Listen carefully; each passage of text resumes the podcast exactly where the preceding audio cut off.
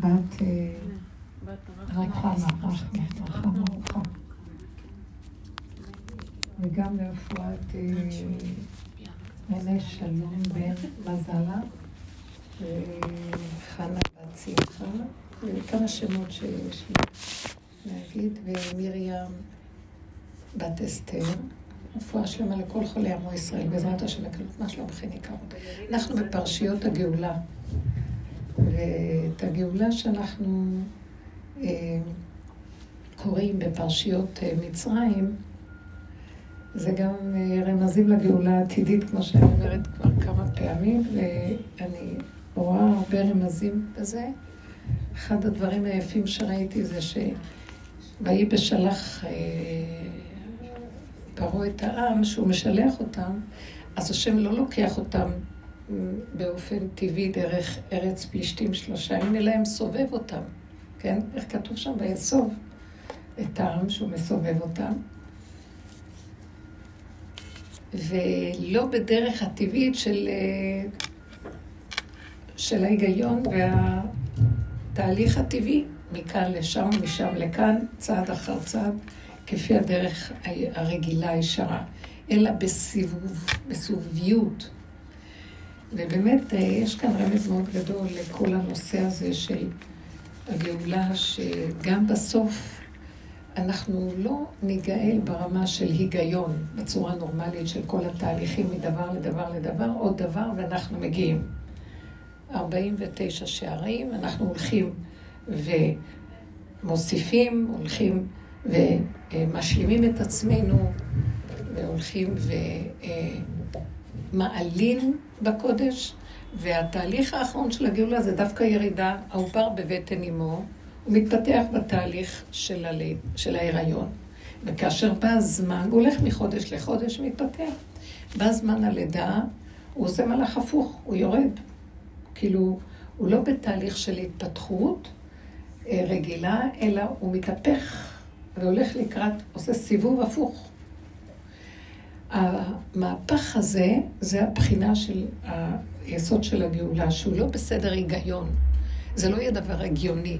וכשאנחנו, אה, באופן הטבע שלנו, רוצים דבר שיהיה על פי סדר, הסוף של כל הגאולה הזאת, של כל הגלות, יהיו דברים שככל שאנחנו נתקרב לסוף, יהיו דברים שיהיו נראים לא הגיוניים. ומי שהולך בדרך וכבר מתרגל שהוא לא בגל ההגיוני, זה לא בהיגיון, והוא רואה את אורחות חייו שזה לא הגיוני, הוא מפסיק לשאול ולהקשות, אז למה? אז כמה? כי אנחנו הולכים אחורה, אחורה, אחורה, עד לגבול, ובגבול כבר זה ככה זה. אין שאלות, נכנעים. חל מהפך שהוא לא בדרך טבע והיגיון. וזה יסוד שהוא יהיה מבלבל. יש שתי לשונות של, יש לשון של גאולה שכתוב שיוסף אומר לעם ישראל, לאחים שלו במצרים, שזה עוד לא, לפני שהם היו עם. ערב טוב. ואומר יוסף אליך, ואנוכי אה, זה עוד בבראשית, בסוף בראשית.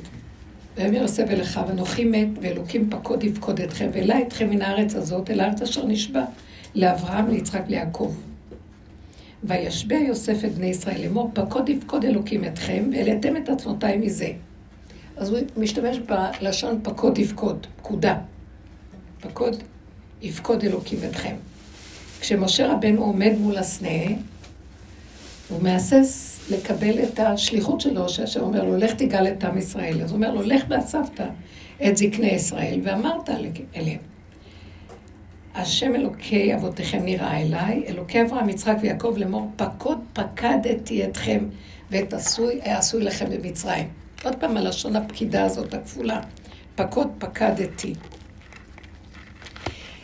ובמדרשים כתוב שהייתה מסורת בידי יעקב אבינו, שהוא מסר אותה ליוסף, ויוסף מסר אותה אה, אחר כך לעם ישראל כשהוא דיבר, אבל הוא, יעקב מסר אותה ליוסף, וגם הוא מסר אותה לסרח בת אשר, שהיא חייתה הרבה שנים, והמילה הייתה פקוד יפקוד השם אתכם, והעליתם את עצמו, גם כן שהוא ביקש מהם שיעלה אותם, גם יעקב אבינו, שיקברו אותו בקרב עבר אבות, אז הוא מסר להם שהפקידה תהיה בלשון הזאת, פקוד יפקוד.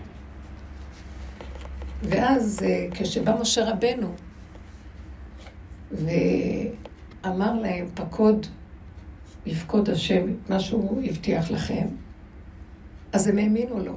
הם לא, אפילו כתוב במדרש שהם אפילו לא האמינו לכל האותות ומה שקרה במצרים, כמו שהם האמינו, כמו שאמר להם סרח, אם יבוא גואל, הלכו לסרח בית השם, שאלו אותה, בא איזה גואל ואומר לנו, משה אחד, בנו של אברהם, אבל כבר הרבה זמן לא ראינו אותו.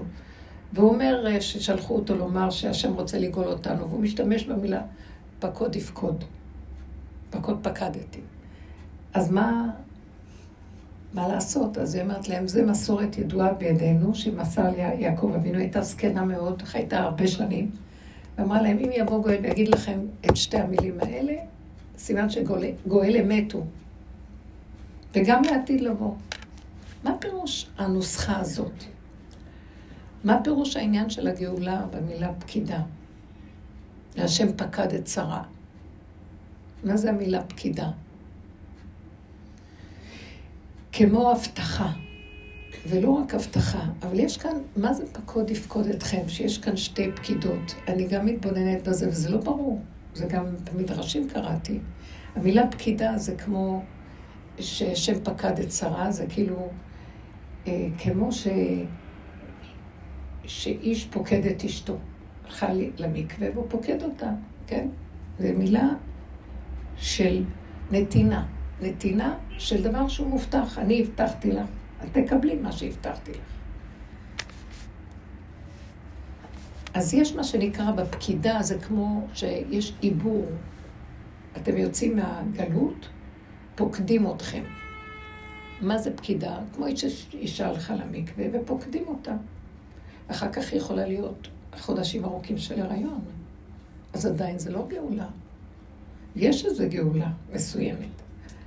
זה כמו שבמתן תורה קיבלנו את התורה. אבל, ומה אנחנו אומרים?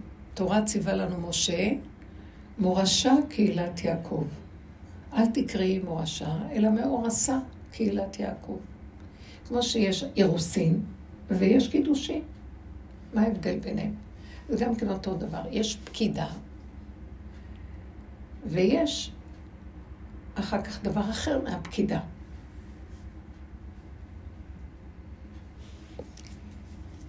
הפקידה, הוא אומר להם בלשון כפולה, פקוד פקדתי אתכם, פקוד אפקוד אתכם.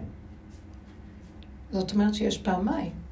פעם אחת, שזו פקידה של אירוסין, שהוא אומר לה, הרי את מקודשת לי, אבל את עדיין אסורה כולי עלמא, את לא שייכת לעולם, את לא שייכת גם לי. נכון מה אומרים באירוסין? עדיין היא עוד לא נשואה, היא רק מאורסת. אז זו פקידה מסוג ראשון, שאני לוקח אתכם, מבטיח לכם, יש לכם איזה גרעין שנטמן פה, אבל עדיין עוד לא עושה פירות. אחר כך בסוף נהיה בגאולה השנייה נהיה כמו נשואים. תהיה, הנישואים האמיתיים. זאת אומרת, בסוף ההיריון יהיה כאילו הפקידה הבאה. אז מה זה הפקידה הבאה? הלידה עצמה.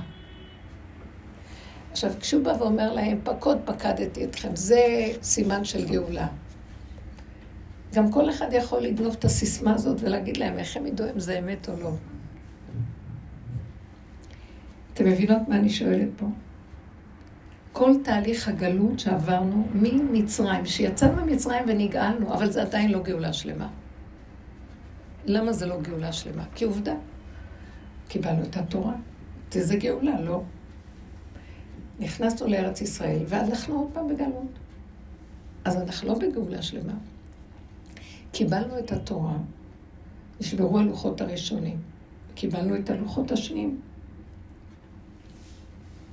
אז יש לנו את הלוחות השניים. הלוחות הראשונים זה גאולה אמיתית. אבל עדיין יש לנו גאולה, חצי גאולה. יש לנו, אנחנו יודעים שיש לנו הריון מתמשך. ויש שם איזה עובר, אבל עוד לא נולד התינוק הזה. אתם קולטים מה אני אומרת? יש תהליכים על גבי תהליכים על גבי תהליכים, ולא יודעים מתי ייגמר, ככה זה נראה. נניח שאישה לא הייתה יודעת שיש אישה אה, חודשי הריון. לא יודעת, גרה במדבר, לא יודעת. בסופו של דבר, הלידה הזאת לא יודעים מתי תקרה. היום יודעים, היום יודעים תאריכים הכל, אבל גם כן עדיין לא תמיד יודעים. גם אם יגידו, לא תמיד שזה יקרה. הגאולה האחרונה היא לא גאולה, ובואו נחבר את זה למה שתחילת הפרשה אומרת, שהשם סובב אותה. שיצאו ממצרים, אז נראה, הנה, ארץ ישראל, אני פוקד אתכם על מנת להביא, כמו שהבטחתי לאברהם, יצחק ויעקב, על מנת להביא אתכם לארץ המובטחת. זה בכל המקומות כתוב, כמו שהבטחתי להם. אז איפה הארץ המובטחת? הוא מסובב אותם עכשיו סיבוב שלא נראה, דרך שלושת ימים. יגיעו בתהליך פשוט אל דרך ארץ פלישתים לארץ ישראל. פתאום מסובב אותם דרך המדבר. אז זה נראה כאילו שהפקידה הייתה תהליך ראשון, גאולה שהיא רק התחלת כל התהליך, היא גאולה על מנת להתחיל את כל התהליך באמת של הגאולה עצמה האחרונה. אם היינו יודעים אז היינו מתים ולא רוצים להיגאל, מה שהיינו צריכים לעבור. זה תהליך מאוד לא פשוט. בכל אופן, בואו נסתכל על המילה הכפולה, פקוד יפקוד. הפקידה הזאת, הראשונה, היא התחלה. החלק השני גם בלשון פקידה, אבל היא כבר לא פקידה רגילה. הרמח"ל אומר שיש, אני חייבת לקחת אתכם קצת לנושאים האלה כדי מזה להביא את הדרך. הרמח"ל אומר שיש פקידה ויש זכירה. יש לו ספר, אה, מאמר הגאולה. פקידה וזכירה. הפקידה זה החלק הראשון שפוקדים את הדוגמה, אישה, והיא מקבלת נקודת זרע. אחר כך יש תהליך ארוך, ואחר כך יש תהליך הזכירה. הזכירה זה הגילוי של הפקידה. האות זין היא מגשימה, זה כלי וענווהו. היא נותנת, היא הוצאה לפועל כאילו. זה פקידה. זה אני אומר לכם בפה, פוקד אתכם ואומר לכם ומסביר לכם ומדבר איתכם, אין כוחנו אלא בפה. אבל אחר כך בסופו של דבר זה חייב גם לבוא לידי ביטוי במציאות, ממש המעשית. ואנחנו עומדים ותלויים, ואין כוחנו אלא בפה. ואיפה הגאולה המעשית שהיא תתגשם ותתגלה, שככה זה יהיה. אז שהוא אומר להם, פקוד, פקדתי, פקוד, אפקוד. ששתי הלשונות האלה, אז אומרים, זה גואל אמת. שהוא יגיד לכם בעצם שיש כאן שני תהליכים לגאולה. זה לא יכול להיות שהנה אני באתי לגאול אתכם. התהליכים של הגאולה חייבים להתחלק לשניים. מי שיתחיל את תהליך הגאולה ויגמור אותו עד הסוף, זה הסימן של גואל אמת. מי שייתן את החלק הראשון הוא גואל, מי שיסיים את זה הוא יהיה גואל. מי שייתן את שני החלקים בסוף, יחבר אותם, זה גואל אמת. כלומר, שהוא ייתן לנו את התורה, כמו שאנחנו חיים איתה כל הדורות. חוץ מזה, הוא גם ייקח מהמקום הזה ויביא אותנו למהלך חדש, שיוציא אותנו לכיוון של, אה, יחזיר אותנו למהלך שהיה במתן תורה. זה כלי וענווהו, בקריאת ים סוף. גילוי, גילוי, גילוי פיזי, פשוט.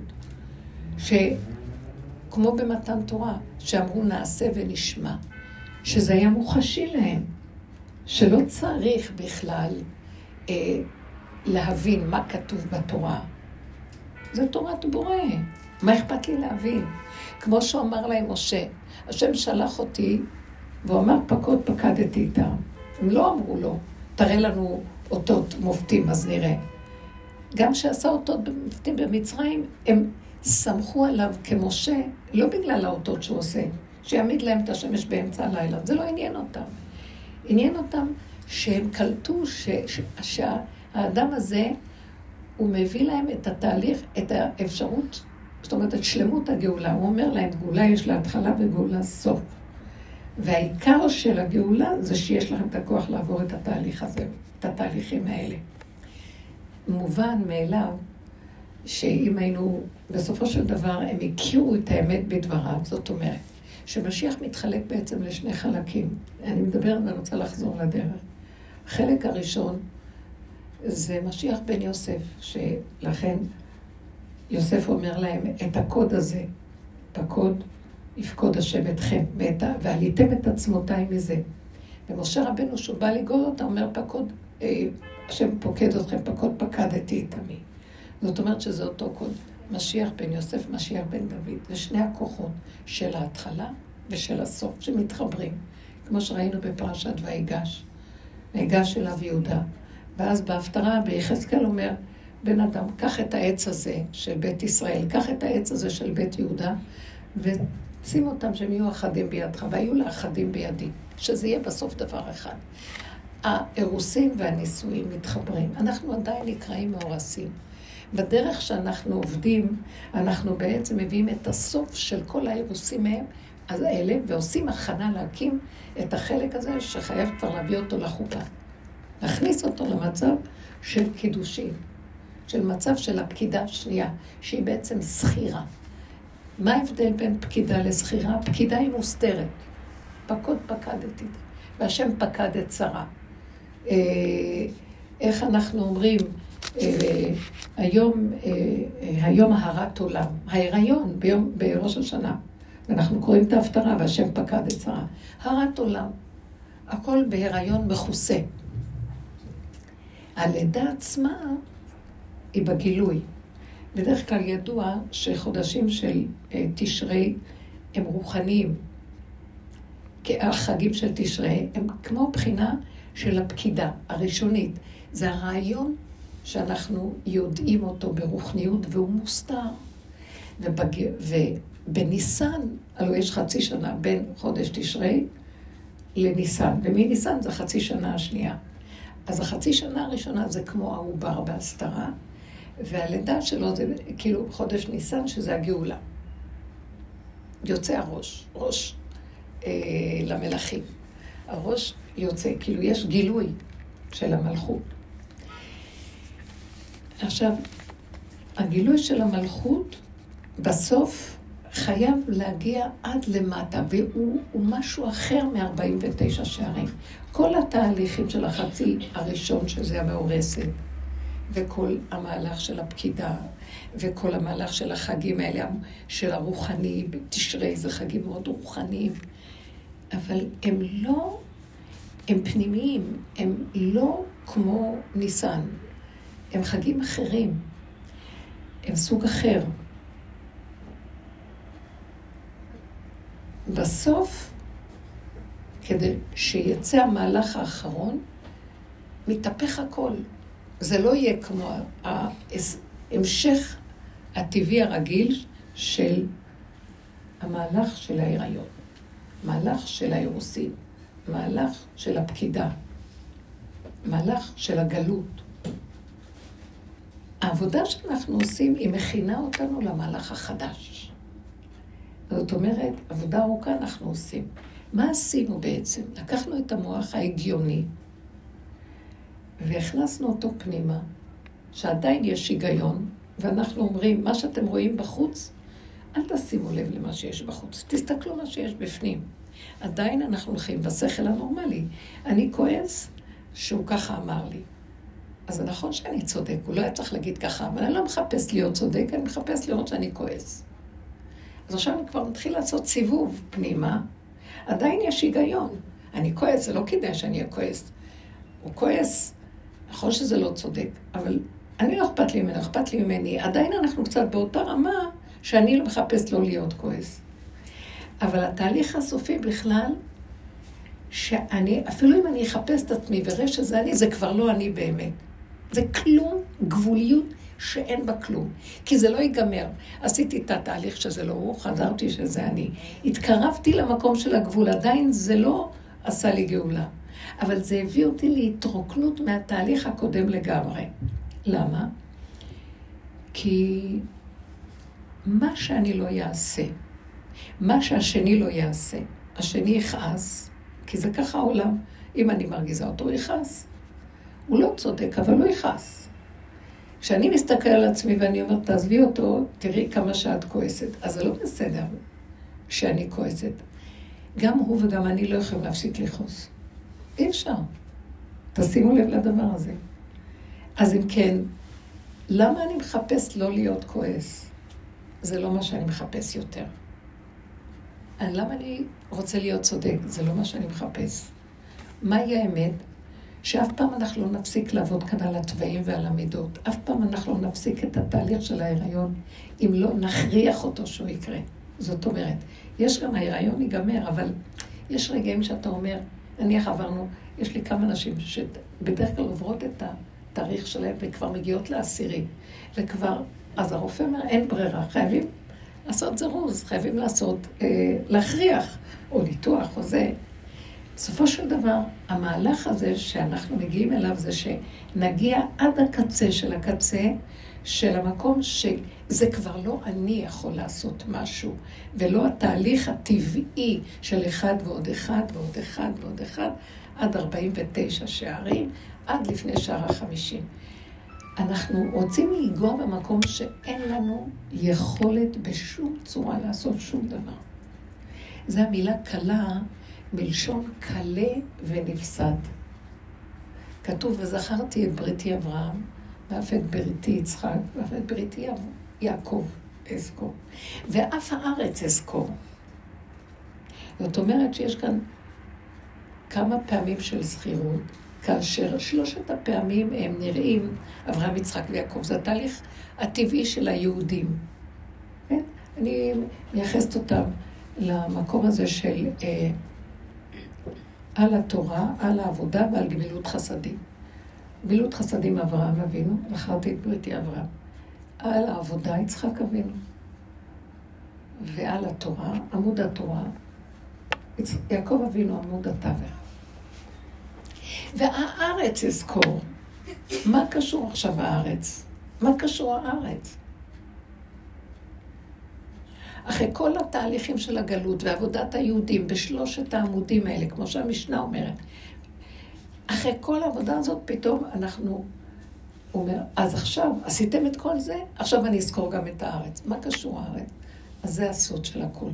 וזה הפקידה האחרונה, וזה הזכירה בעצם. רק שנגיע למדרגת הארץ בתוכנו, זאת אומרת שנרד מהגבהים, נרד מהעבודות, נרד מהשכל, נרד מהתהליכים ההגיוניים, נגיע למקום של הגבול, שזה הארציות של עצמנו, ממש, כלום. לא מבינים, לא יודעים. גבוליים, אין לנו כוח אפילו להקשות ולשאול. כי גם תשובות, אם נקבל, לא ברור מה זה התשובות כבר. רק נקבל את הכול איכשהו ככה, ונגיע למקום שכבר המוח הרגיל הטבעי, שאין לנו, יגיעו ימים אשר אין בהם חפץ. אין לי העדפה. אם אני אעשה ככה, או אני אעשה ככה, מה אכפת לי? הספרייה המוחית של הערכים, שזה מול זה, וזה כדאי יותר מזה, נופלת לי, זה לא משנה לי. זה נקרא והארץ אזכור. שאנחנו ניגע ברובד הזה בעצמנו, ואני רוצה על זה לדבר. כאילו ירדנו מהמהלך של אברהם, יצחק ויעקב, עשינו את כל העבודות בגלות, ואנחנו לאן נלך עכשיו? לפעמים אני אומרת לעצמי, די, עשינו הכל, היהדות כבר צועקת וצועקת, רוצה כבר להיגל, ולא יודעת מה הוא צריך לעשות. אתם קולטים מה אני מדבר?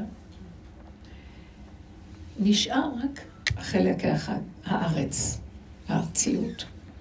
זה שהאדם יגיע עד הגבול, הוא ירד וזה, לא כל אחד יכול לגוע במקום הזה. זה מקום מתאים לנשים, זה מקום מתאים לעם הפשוט. לפעמים אלה שהם בשכל של התורה והדת, מאוד קשה להם לרדת למקום הזה. כי זה ארציות מדי, זה לוותר על המוח, זה לוותר על ההיגיון, לוותר על הדעת, לוותר על החפץ. כאילו מתים, אנחנו עושים תהליך, כאילו מיטה, אתה מת לעולם, מת ל... לכל הריגוש שיש בכל המציאות השכלית, שממנה אנחנו מתרגשים. האינטרסים, כל מיני דברים, יש לנו אחיזה בדברים, הכל נעלם ונשאר כלום, הכלום הזה. למה היא נקראת ארץ, כתוב במדרש? שרצתה לעשות רצון קונה. היא מרמזת לשכינה העליונה. היא מרמזת לשכינה, שהשם אמר לה, ללבנה, לכי מעטי את עצמך, התבטלה לה השם, מה שהוא רוצה. נקודת האמת שזרק אותה, השליך אמת ארצה. למה האמת יושבת, היא אמרה לו, למה אתה משליך אותי? אני ארד למטה, אני אתלכלך בין כל הזבל של העולם. למה אתה שכינה? לכי, לכי מעטי את עצמך. אני אתן לך את יעקב הקטן, דוד הקטן, אתן לך את הצדיקים שיהיו איתך, אבל את צריכה לרדת למטה. זה על מנת שאנחנו בסופו של דבר נגיע עד למטה ונקים אותה, ואיתה אנחנו חוזרים לגאולה, כמו שהיה במצרים, שאמרתי לכם. שהשם אומר, במדרש כתוב, שהשם, זה גם כתוב בספר שמואל, אשר פדית אלו, גויים ואלוקיו. גויים זה שבעים בני יעקב, שאחד כנגד, כל אחד כנגד שבעים אומות העולם, שהוא גאל את השבעים האלה כנגד האומות. בספר שמואל הוא כותב, גויים, אשר פדית גויים ואלוקיו. מה זה אלוקיו? אז אומר רבי עקיבא, שאלמלא הדבר כתוב, אין, אין הדעת יכולה לסבול אותו. מה זה שאתה פדית את האלוקים יחד גויים וגם את האלוקים שלו? השכינה שהיא אלוקי ישראל, השם אלוקי ישראל, שוכנת בתוכנו בגלות. ועם ישראל, השם הוציא אותם כדי שהם יוציאו את השכינה. הם היו החבל והסיבה למשוך אותה ולהעלות אותה. זה נקרא ארץ. החלק הכי נמוך שבתוכנו, שהוא בחינת שכינה, בחינת הארציות הזו, כשאנחנו מגיעים עד למטה לשורשים שלנו שמה, זה מוציא אותנו. אנחנו הסיבה להוציא. כל העבודות של הגלות והדעת וכל הבירורים וכל התורה והכל זה בשביל להגיע בסוף למקום של הארציות, הארץ. נכון, זה גם, עשינו קיבוץ גלויות בסוף הגלות, אחרי השואה הנוראית, ובאנו לארץ ישראל והתיישבנו פה. זה ארץ. אבל זה, אני מדברת על מדרגת האדם. אני, אני תמיד עובדת ברמה הפרטית שלנו, איפה בתוכנו זה הארציות הזאת. הנה, אנחנו בארץ ישראל, אחרי כל הגלויות. אנחנו יודעים שאנחנו חיים בארץ ישראל, יש לנו תודה להכיר איזה מעלה אנחנו חיים. אתם יודעים מה זה ארץ ישראל? ארץ ישראל תפרק לנו את כל היהדות, אם היינו יודעים. זו תודה אחרת לגמרי. זה, היא תתחיל לגלות לנו, היא מרוקנת את הכל ונתחיל, היא תתחיל להביא לנו אור של הלוחות הראשונים, אור חדש. אתם מבינים מה אני מדברת? זה תהליכים. זה לא בדיוק, זה לא בדיוק כמו שלנו נראה, איך שאנחנו רואים. הגלות לא תוכל להימשך. באותה צורה, כמו שבליטא ובספרד ובבל, בכל המקומות האלה, כל היהדות התכנסה לפה. זה תהליכים. אנחנו לא קולטים מה זה ארץ ישראל. עכשיו, לא אכפת לי, אני לא באה לדבר על הכלל. אני באה לדבר על מי, בתור בן אדם, יש בי את החלקים האלה. כי זה יותר מוחשי לי.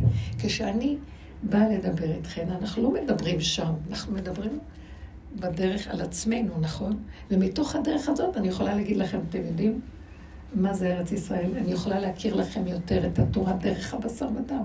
אני יכולה להכיר לכם יותר את המהלך של המידות שלנו דרך עבודתנו. אחרת זה לא מוחשי לנו, נכון? תדעו לכם, האדם הוא עולם קטן. מה שבחוץ יש בפנים. אני לא הולך לחפש את זה בחוץ. יותר ויותר בעבודה הפנימית הזאת, אין לי חשק ללכת לאף מקום. אין לי חשק ללכת לכיוון צדיקים. רק אם סיבה תיקח אותי.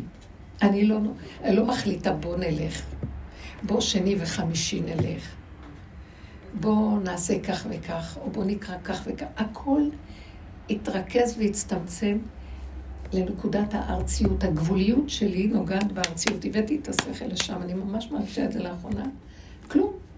ואז אני, זה קצת מבהיל, כאילו, אנחנו רגילים לתכנים, לרגשים, לסיפוקים, לגירויים וכל מיני דברים, ואנחנו מצדיקים אותם, זה חלק מכל הקיום שלנו.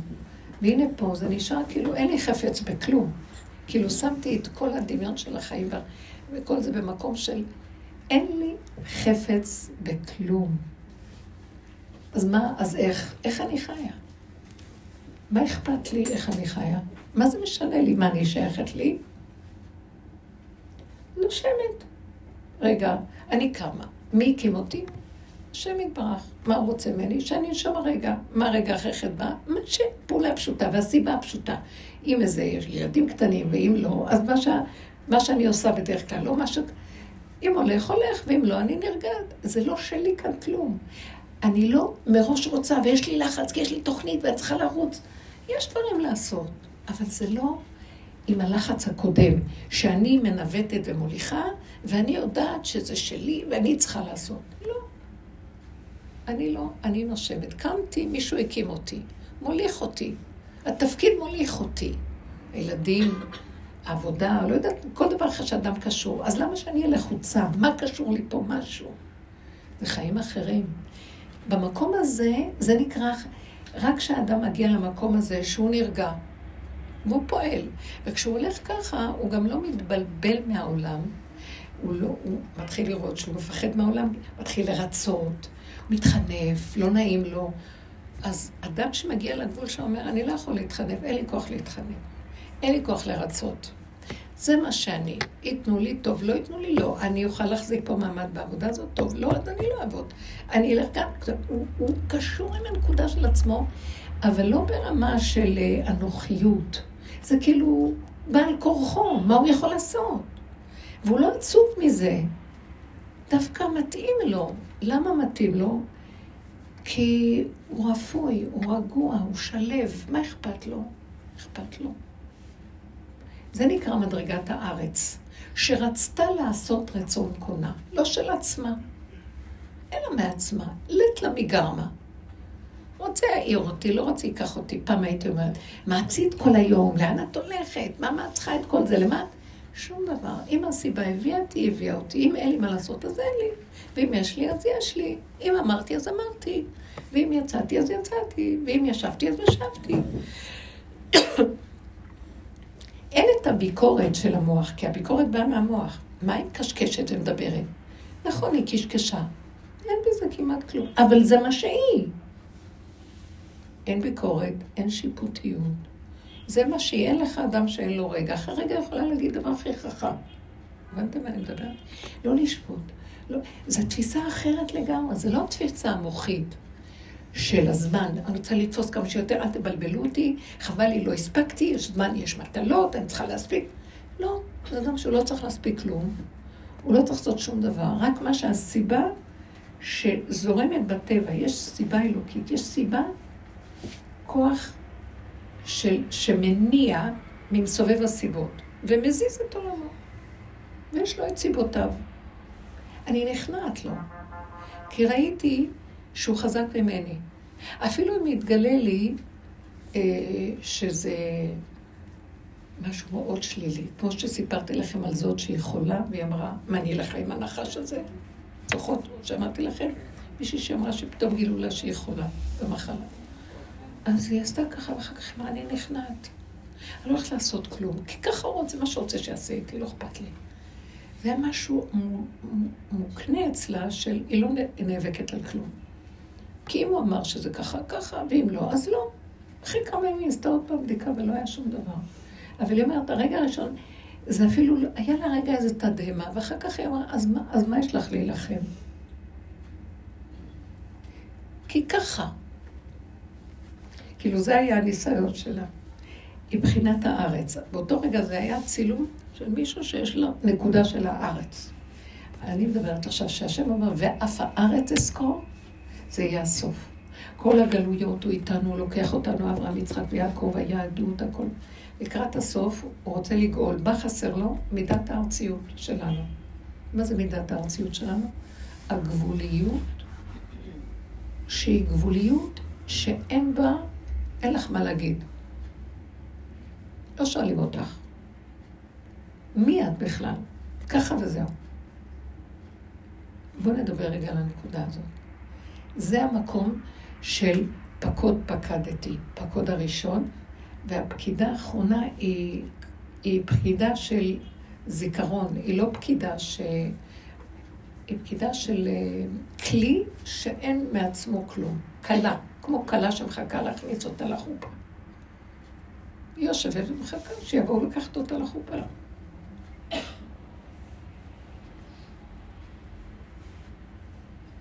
יש עדות, פעם הייתה חתונה תימנית, התימניות, הכלות הולכות לחתן. אבל בדרך כלל החתן בא לקחת את הכלה. עכשיו עוד יש, לה, יש לו, יש לה עוד כוח. יש שם עוד איזה כוחנות.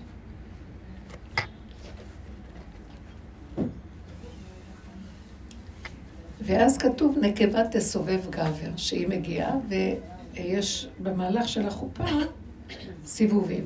זה ויסוב, גאולה אחרונה. מסובבים. לא הולכים באופן הגיוני. אני רוצה שנדבר על המקום הזה, מה זה והארץ יזכור. לאחרונה אני ממש מרגישה שאומר, זהו, זה השלבים האחרונים. תנו את הארציות. אין היגיון. בואו נדבר על המקום הזה, תשאלו שאלות מה לא ברור לכם. אין שכל ואין היגיון. כי ככה וזהו. אבל אנחנו מדברים על זה המון זמן. אנחנו צריכים לחיות את זה. זה יותר ויותר פשטות. זה יותר ויותר הפנמה. אה, למשל, היה לי בשבת, היו אנשים אה, מהמשפחה, ויש איזה דבר שתמיד אני... אני מאוד קשורה עם המשפחה ואוהבת אותם כל השנים. השם נתן לי. אולי כי בטבעי, אם אני לא אה, הכרחתי את עצמי להיות קשורה, וזה לא בטבעי אה, להתמסר למשפחה, לא בטבעי. אני תמיד קשורה עם הרבה אנשים, והם כמו המשפחה שלי תמיד. ולמשפחה הוא נתן לי איזה רצון להתמסר ולתת ולעשות ולהשפיע עליהם את הצרכים, את מה שהם, לעזור להם בכל דבר. ואני ראיתי שהרצון הזה לעזור להם, הוא נתן לי, אבל זה לאט לאט נהיה מקום, כי למה? כי אני מצידי לא אכפת לי. אז זה כאילו הכניס אותי, במח... הכריח אותי, כאילו לא, אז ככה גם גידלתי אותם. שאני, היה לי ציבור, תמיד טיפלתי בציבוריות, בציבור. וגידלתי את הילדים, אבל אה, גידלתי, ולא השקעתי מדי, כמו שאימא משקיעה על ילדיה, מה שצריך, באמת. ברמה נכונה, מזל שהוא נתן לי בנים, אז לא היה צריך הרבה בנים, לא כמו בנות. אבל תמיד עסקתי עם בנות, הייתי עסוקה, והיו לי תלמידות, ובית אה, חינוך, והייתה פנימייה, והיו אה, בית ספר בתוך זה, ומדרשייה, והיה כל מיני... פעילויות לבנות, ואז הייתי עסוקה איתם הרבה, הם היו באות אליי הרבה הביתה, אז הם היו. עכשיו, כשהם גדלו, התחילו, הם היו בישיבות, גדלו מהישיבות, צריכים לחתן אותם אחד אחרי השני. אז הוא נתן לי את המקום הזה לרצות להתמסר אליהם ברמות אחרות, מה שקודם. שגם קודם מגדלים, אבל זה לא... הם אצלנו הולכים אה, לישיבות, גם כשהולכים לתלמודי תורה, אז עד שעה ארבע, אחר כך עד שעה עשר חוזרים, אחת עשרה, כמעט ולא אז הייתי פעולה, תמיד עסוקה בפעולות, וגם בתוך הבית והכל, אבל עכשיו שהם גדלו והתחילו להתחתן, אז זה להתמסר לחפש קלות ולתת מה שצריך ולהשפיע ולהיות איתם ובחברה איתם, כי הם צריכים קשר ושיחות ושייכות. וכל השנים זה היה ככה. ולאחרונה, במקום שאני מתחילה להגיע אליו, של הארץ, של הקטע של להתחבר יותר פנימה, פנימה פנימה, בלי כל ספריות הערכים ואינטרסים וקלישות. ממש ברמה פשוטה, אני רואה שאין לי כל כך חשק להמשיך, להמשיך אה, להתמסר כמו פעם. אני מספרת לכם דוגמה, אתה מבין מה אני מתכוונת? ואין לי כל כך רצון להתמסר כמו פעם. הם נשואים, ברוך השם, יש להם ילדים, משפחות, תמיד אני, אנחנו, יש לנו איזה קרן ויש איזה חסדים שעושים איתם, כל מיני דברים מסודרים. אבל בפנים אני מרגישה כבר שאני... אז אחד הבנים, אה, הוא ואשתו ביקשו ממני משהו שהם צריכים, ואני אה, לא כל כך אה, נכנסתי בסיפור. התייעצתי עם טלי. לא נכנסתי בסיפור, אמרתי, אני אעזור לכם מה שאני יכולה, אבל אני לא נכנסת במלוא המובן לסיפור. וזה היה מאוד uh, קשה להם. כי אני בדרך כלל מתמסרת לאורך ולרוחב. לא חושבת, לא כלום, מה שאני... פתאום משהו בתוכי אמר, לא, עכשיו זה כבר והארץ אזכור. זה כבר לא משהו, אז תקשיבו.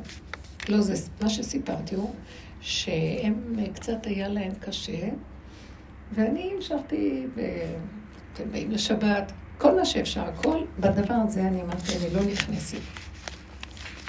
אז הם הלכו לאחד מבני המשפחה, שהוא אמר, אני אכנס בזה. ואז עכשיו הם באו כולם אליי, וישבו ודיברו והתחברו, אז הם עזבו אותי, והם ישבו ביניהם. ואני כבר הייתי בצד. כאילו הרגשתי איך ש... זה טבע העולם, יש שם את האינטרס שנותן, אז הם חייבים לתת תשומת לב ולהסתדר ולהיות בחברות והכל והכל. ואני הרגשתי פתאום שאני נעזבת לנפשי, והיה לי קצת פתאום איזו נקודה של אה, תמשיכי להגיד לא, ואז תישארי פה לעת זקנה, תשארי לבד. מה, מה יש לך? מה נשאר לך? ואז משהו בתוכי, היה לי רגע של צער, וזה תמיד הפחד של הנטישה שקיימת בכל מיני צורות, אצל כל אחד. זה מכל מיני רמות, אם זה בזוגיות, אם זה עם הילדים, אם זה עם חברה, זה כל דבר. יש תמיד איזה פחד. ואנחנו שמנו לב הרבה כמה ממה שאנחנו עושים בהתבוננות שלנו, יש בו הרבה אינטרסים שאנחנו מפחדים שלא יאהבו אותנו, או על ידי הפעולות שנתחבר ויעריכו אותנו ויהיה לנו אה, איזה אהבה מהשני, או איזה הערכה, או איזה משהו. שמנו, שמנו פנסים לראות את עצמנו ואת האינטרסים, וזה ככה העולם, כי ככה זה העולם. אבל מה שעשינו בדרך זה, קראנו לדבר בשמו. הודינו שאנחנו עושים דברים בגלל שיש לנו איזה צורך וחיסרון לעצמנו. ולא, אנשים לא רוצים להודות בחיסרון, לא ככה זה העולם, מה, אני אוהב את הילדים שלי, מה, אני לא אתן לו? כי אם אתה לא תיתן, לא, לא יהיה להם יחס, ככה זה העולם. כי ככה זה. ואז אני באיזשהו מקום ראיתי את ההרגשים האלה שצפו לי, ואז כאילו איזה כוח פנים של רוורס עשה לי ככה חזק פנימה ואמר, אמרת לא? אז לא. תישארי לבד? אז תישארי לבד. אה, את אה, לא, כולם יעזבו אותך, תמותי ערירית. חד חלילה, חד שלום, שונא ישראל. שום דבר. תישארי במקום של מה שאמרת, נקודה חזקה, ותסגרי את המוח שיתחיל לפתוח את הספרייה והטבע הזאת וישגע אותך, ויהרוס לך את ה... כאן הרגשתי איזו יד נעלמה מושכת ומאוד מאוד עוזרת להגדיר, לסגור, אה, לגדור ולהתחבר למה שהיא, איך שהיא וזהו. וחיבוק פנימי עצמי מאוד גדול, שזה לא עצמיות של אנוכיות, זה של קבלת אמת של התכונה של ככה אתה רוצה אותי. אתה לא רוצה שאני ארוץ להתחבר לסובב מהפחד של איזה אינטרס. כי במדרגה של הארץ, במרכאות שאנחנו מדברים עליה, אתה מפסיד את המקום הזה, כי אם אתה צריך להתחבר לארציות הפשוטה שלך בלי שום אינטרס. ככה וזהו. בואו נראה אותך. זה כאילו נראה עד הסוף התאבדות, זה כאילו... זה לא התאבדות. אל תדאג, תראה שמתוכך יקום איזה כוח שישמח אותך ויעשה את כל מה שצריך, אתה לא תהיה לבד. ואז גם כולם במילא יימשכו, אבל בלי אינטרסים, ובלי כל החשבונאות, ובלי כל מה שתלוי, אהבה שאינה תלויה בדבר, בקיצור. משהו מאוד עמוק ופנימי. ביקשתי מהשם שיסגור לי את המוח ושאני לא אחזור יותר לחשוב על זה, כי כשטוחנים את זה זה קשה, ככה וזהו. זה לא חשוב. אחר כך הם התקשרו, והכל כאילו לא היה כלום, זה רק במוח שלנו, בבני אדם, אבל באותו רגע ראיתי, זאת הנקודה שרוצים מאיתנו. נאמנות לנקודת האמת מעצמו לעצמו עד הסוף. זה נקודת, והארץ אזכור. זאת אומרת שנהיה חזקים עם העמדה שלנו, שזה מה שאני, זה איך שאני, זה ככה אני, זאת הנקודה שלי, וזה לא מהמקום של הפקרות וזריקת, פריקת עול, חס ושלום. זה אחרי כל העול וכל העבודות וכל האחריות וכל ה... מה שלא, בסוף, בסופו של דבר, המהלך האחרון זה מי להשם אליי. איפה הנקודה של האמת? שאתה מתחבר ואתה לא יכול אה, להתפשר איתה בעד שום דבר אחר. אה, זה מה שכותב הלשם, שפעם אמרתי לכם, שהשם יצר את נקודת האחדות בעולם. הוא אומר, נקודת האחדות הכי גדולה שקיימת בעולם, זה המציאות של האדם מעצמו לעצמו. כי ככה השם ברא את העולם, שהאדם הכי אוהב את שלו והכי קשור לדבר של עצמו. וזה מלכתחילה שהשם יצר את זה. וכל מה שנוצר לנו בעץ הדעת זה, זה הדמיון. כי אנחנו יוצאים מעצמנו בסוברנו שהשם הלא דואג לכל העולם, צריכים להיות בעלי חסד, לדאוג לעולם, כי השם, וייתן כאלוקים, צריכים לעשות. ובאמת נכון, אנחנו צריכים לעבור את כל התהליך הזה, למצות את כל הקליפה הזאת, בסוף חוזרים למקום. זה לא אומר שלא נעשה חסד, זה אומר שהחסד לא יבוא מה, מהמחלטה שלי לרוץ מעבר ולהתמסר, ואני מדלגת על הארץ שלי. זה גלות. גלינו מארצנו. ונתרחקנו מעל אדמתנו, ושם אנחנו מקיימים את התורה, בגלויות. ואילו השיבה האמיתית זה מוציא אותנו מארץ מצרים, כדי להביא אותנו לארץ שהשם הבטיח לאברהם, יצחק ויעקב, ואף הארץ אזכור בסוף. את הארץ הזאת אנחנו נוגעים בה עכשיו. זה לא שם, לא מעבר לים ולא בארץ רחוקה, זה בפיך ובלבבך. האחדות הפנימית עם נקודת האמת ללא משוא פנים. כאשר באמת, אני לא נוגעת באף אחד, אני לא אה, מעליבה אף אחד, אני לא פוגעת באף אחד, אני רק עומדת עם נקודת האמת שלי, ואני תומכת בה. ואני לא מסכימה שהאינטרסים יגנבו לי אותה. מה שבדרך כלל מקשרים מאוד עם העולם. זאת עבודה כמעט אחרונה בעבודה שלנו, בגלל שכאן כבר לא אכפת לנו מה יגידו מה יהיה או לא יהיה, הבנתם? כי זה ככה זה, אני לא יכול אחרת. זה כאילו בעל כורחי, זה המציאות שלי, זה הסוף. אין לי לאן ללכת חוץ מזה. אז אם השני רוצה ממני משהו שסותר את הנקודה הזאת, אני קודם. המקום הזה קודם. עכשיו אני רוצה שתדברו, כי אני דיברתי יותר מדי. להתקרר לי התה. ואיפה מי שיביא לי קצת מים רותחים? לא, תשני, תשני, זה בסדר. הנה, רחלי הולכת. איזה מותקה. רחלי שלי, ולא ענית לי. חזרתי אליו. מה, מאוחר? כן, מאוחר. טוב, עכשיו תדברנה. תדברו. איזה חמודות אתן. אני יודעת, אני יודעת, כל מי שבא לפנמה, זאתי באה לבלות עם ההיא, והיא באה לשתות תה עם זאת, ועוגיה, והיא באה לישון. ואנחנו? חמודה. והיא ברחה מהילדים.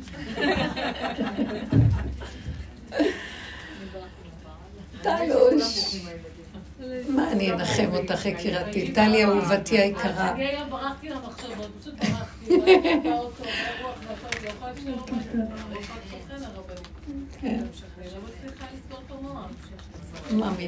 מה אומר לך המוח? בואי תספרי לנו. היא כל כך אישה טובה, וכל כך הייתי קשורה אליה. מטפלת לי בילדים. אה, חמותך היקרה. עכשיו את רואה, היא הפסידה. היא הייתה אישה מדהימה, אני גם הכרתי אותה. אישה מדהימה, טובה, מיוחדת, תפקדה בצורה לא רגילה. איך היא פתאום נעלמה? איך היא פתאום נעלמה? כלום, בערב שבת היינו אצלה, עוד הכינה אוכל כזה טעים. לקחה חיסונים? לא יכולה להרים כוס מהשולחן. יש לו דבר שקרה לו שעוזר בכוונה. כלום, לא יכולתי להרים כוס מהשולחן. פתאום. הכל. עכשיו, היא מפסידה את מי שעזר לה. זה אינטרסים, וזה ככה שהם סידר את העולם. ברור. כל היום הם יודעים היו אצלה. אמרה להם בבסידר. כלום, שעת הבוקר קיבלה אירוע מוחי. היינו בטוחים שכאילו אירוע מוחי, תוצאים את זה. מה... כאן אירוע מוחי. הייתה בת 82, אבל היא הייתה חזקה ובריאה, ואימא שלה נפטרה בת 96 בריאה. יש לו דרכים חיוביים יותר מבריאים מן הבריאים. זה כאילו, לא משהו שהוא... וזה כאילו בא לי באמצע של מה הקשר עכשיו? יש לי מצווה, שאנחנו רוצים לעבור לבית חדש. מה הקשר כאילו, זה לא התאים לה. אתם לא מבינים מה היא אומרת? זה לא התאים לה. זה מוסר בת 82 ולא נותנת לכלה להרים כלום, אני לא הייתי מזמינה את הכלה. באמת, מה שהיא 82, אני אומרת היא לא נותנת. אין דבר כזה לא נתתי. בת 82 לא תקומי לערוך ולפרק ולעשות את לא מבינה לאיזה רמה שאני שאלת. לא חמודה, אני בת ש- אני בת 67 ואין כלה לא תקום לעשות חמודה. חכי גם שנתיים, אני אזמין אותך.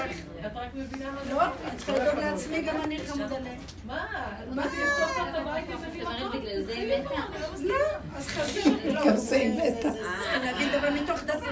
יש 82 אנחנו נעזור לזה, זה לא הגיוני. טמטום.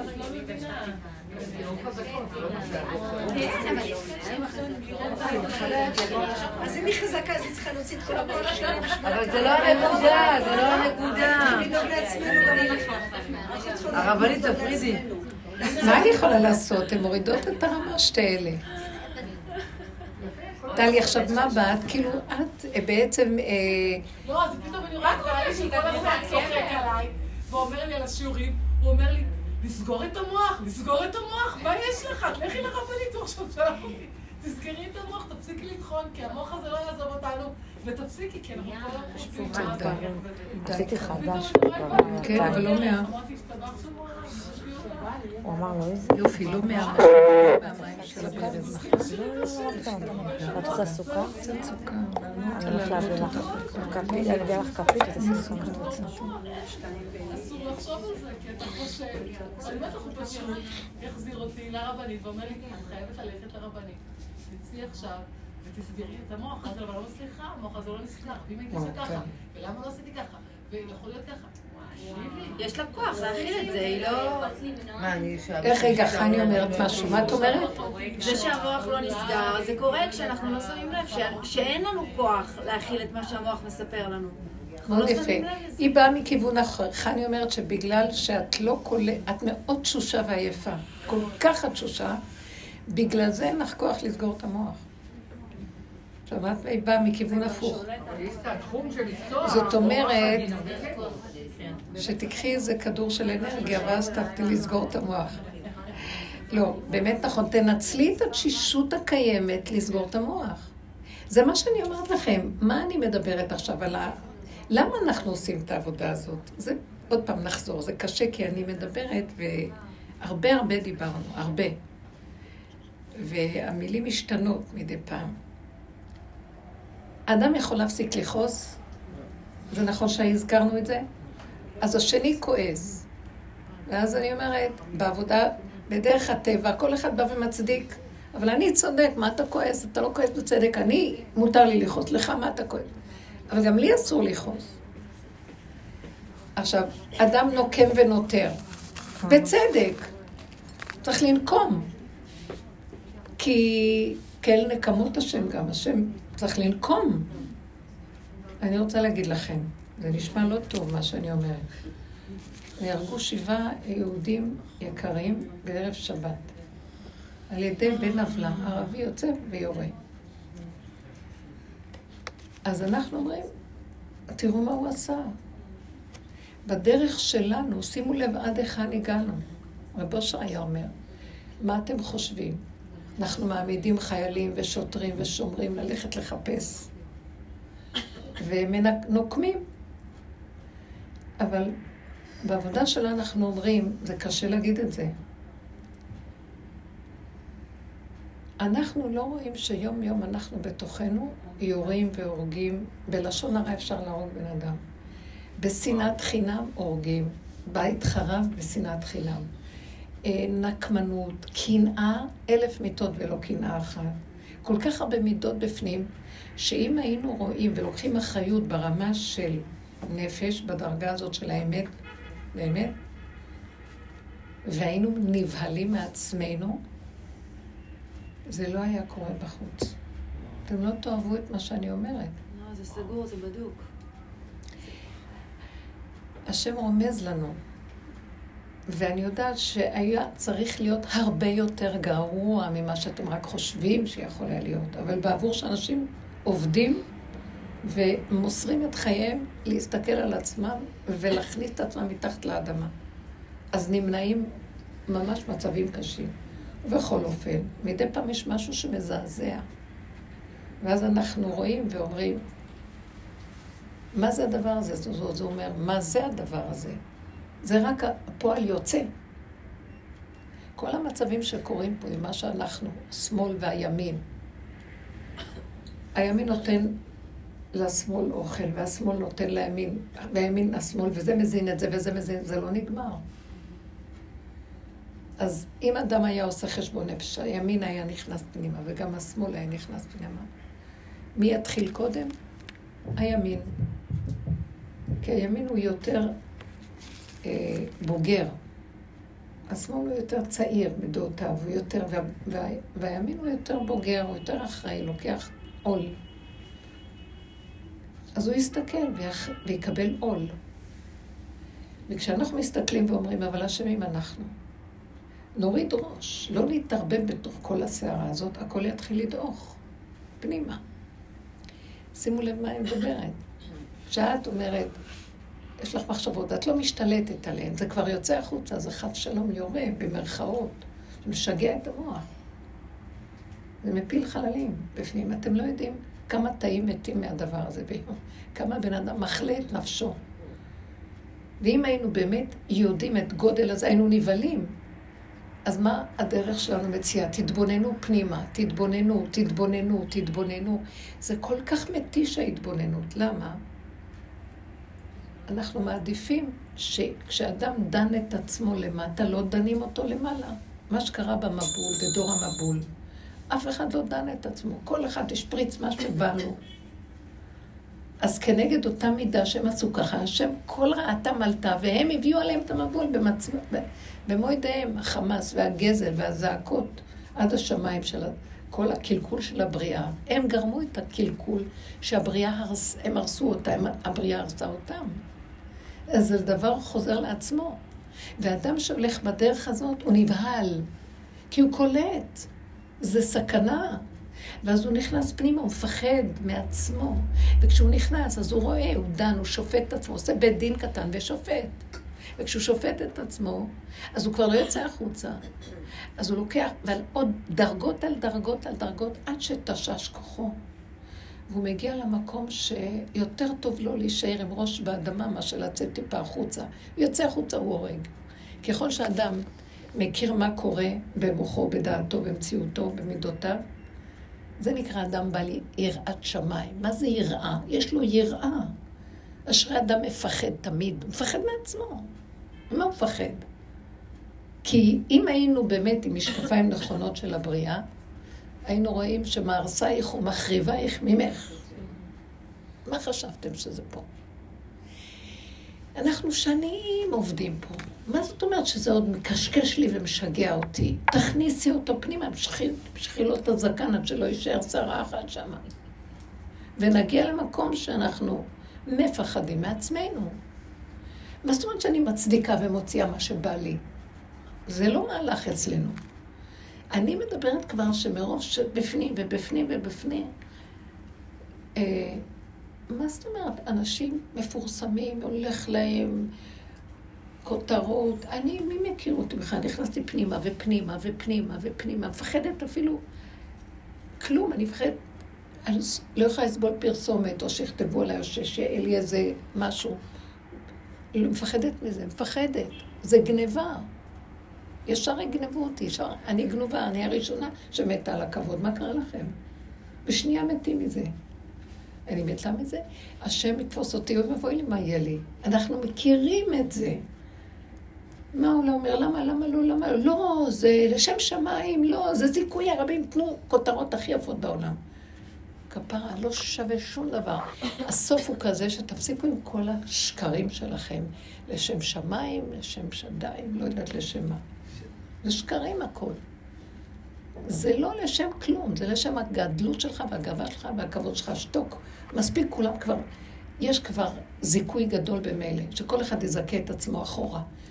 מה זה הזיכוי העצמי הכי גדול? שתשתקו קצת ותנו כלי, תתרוקנו, תגיעו עד העצמות שלכם, דווקא עצמי לבשרי. ותהיו ריקים, קלה. אני צריך את הארץ הזאת כבר. אני צריך להתגלות פה. אני הוצאתי אותם ממצרים כדי להביא אותם לארץ ישראל. נתתי להם את התורה כדי שהעיקר של הקיום שלה יהיה פה. תראו מה קרה, כמה דורות. יותר מאלפיים ומשהו שנה, אנחנו גם בגלויות שהיינו, גלות בבל 70 שנה, אחר כך עוד פעם יצאו לגלויות. הגלויות, עם ישראל יותר בגלות בחוץ מה שישב בארצו.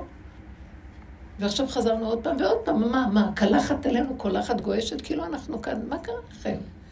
פחד פחדים, אתם לא מבינים. שקט. הס כל הארץ מפני השם. שהוא עכשיו יכול להתגלות בהדר גאונו, והוא יתגלה. כשהוא מתגלה, אין אה, סכנה. זה סכנה. זה סכנה. זה אור כזה שאם הוא מוצא ראש למעלה, עורף אותו. הוא אמר להם, שאתם אה, בגאולת מצרים, המשחית יוצא לנגוף את מצרים. שימו על המשקופים את אה, זובי הדם, תצבעו את המשקופים בדם. ואז המשחית לא, ידלג על הבית. אבל תיכנסו לבתים. תיכנסו. ורק שימו סימן. מה הסימן? אספו לי חסידיי כורתי בריתי עלי זבח, מי שזבח את עצמו. כל הגלות הנוראה, זבחנו, עם ישראל נדבך. איפה לא היינו? אז. הסימן הזה, איך אני יודע שאתם שלי? כנסו פנימה. רק תכירו, תעריכו כמה סבל עברתם, כמה גלות. למה אתם מבזבזים ככה את עצמכם? על מה? שנביא לכם קצת כבוד? שהילדים יאהבו אותך? אז את מוותר על נקודת האמת שלך, באמת, לאמיתה, כמו שאמרתי לכם. שאני, מפחד הנטישה, אני אגיד כן, כן, ואני משקרת לעצמי, כי משהו בפנים צועק כבר, לא. לא. לא בגלל שאני לא לתת, זה הדבר הכי יפה. כאילו השם עכשיו אומר דבר אחר. כל מה שאת רוצה, שנתת כל השנים שם, עכשיו תתני רק לעצמך. למה? אני לא צריכה לעצמי, מה אני צריכה? לא, זה לא לך. זה, תחזירו את הכל אליי. תחזירו אליי. אתם מבינים מה אני רוצה להגיד לכם? זה קשה לשמוע את זה כאן. אתם עוד איפה אתם? תהיו איתי. איפה שאני תהיו גם אתם, אם לא... אני לא יודעת מה אני אעשה לכם. תלכו איתי, תלכו איתי. יש עכשיו זמן מאוד חשוב, שצריך להתרכז פנימה. תיכנסו, אשרי מי שזוכה לזה. כן, הקרבנו קורבנות, כל אחד נתן כאן. הדרך הזאת היא לא דרך פשוטה. עברנו מהלכים, והרבה דברים שהנשמה הסכימה לא לקבל בשביל לקבל את האמת. זה... איזה חלום שמישהי סיפרה לי מהדרך שהיא ככה איתי, היא ככה בדרך שנים. שנים על גבי שנים, והיא מדהימה. והיא קורנת שמחה ואור, והיא בדרך. אז היא סיפרה שהיא... אה, נסעה ברכב, היא והילדים ובעלה, ו... והם פתאום היו צריכים לעשות רוורס. ואז עומדת שם איזו אישה, ואומרת להם, מכוונת אותם שיוכלו לעשות את הרוורס. ואז הם נוסעים, ועכשיו כשהם הולכים, נוסעים את הרוורס, פתאום הם נפלו לאיזה תהום. אולי את הערבייה עשה להם תרגיל. את הערבייה. חלום, חלום, חלום.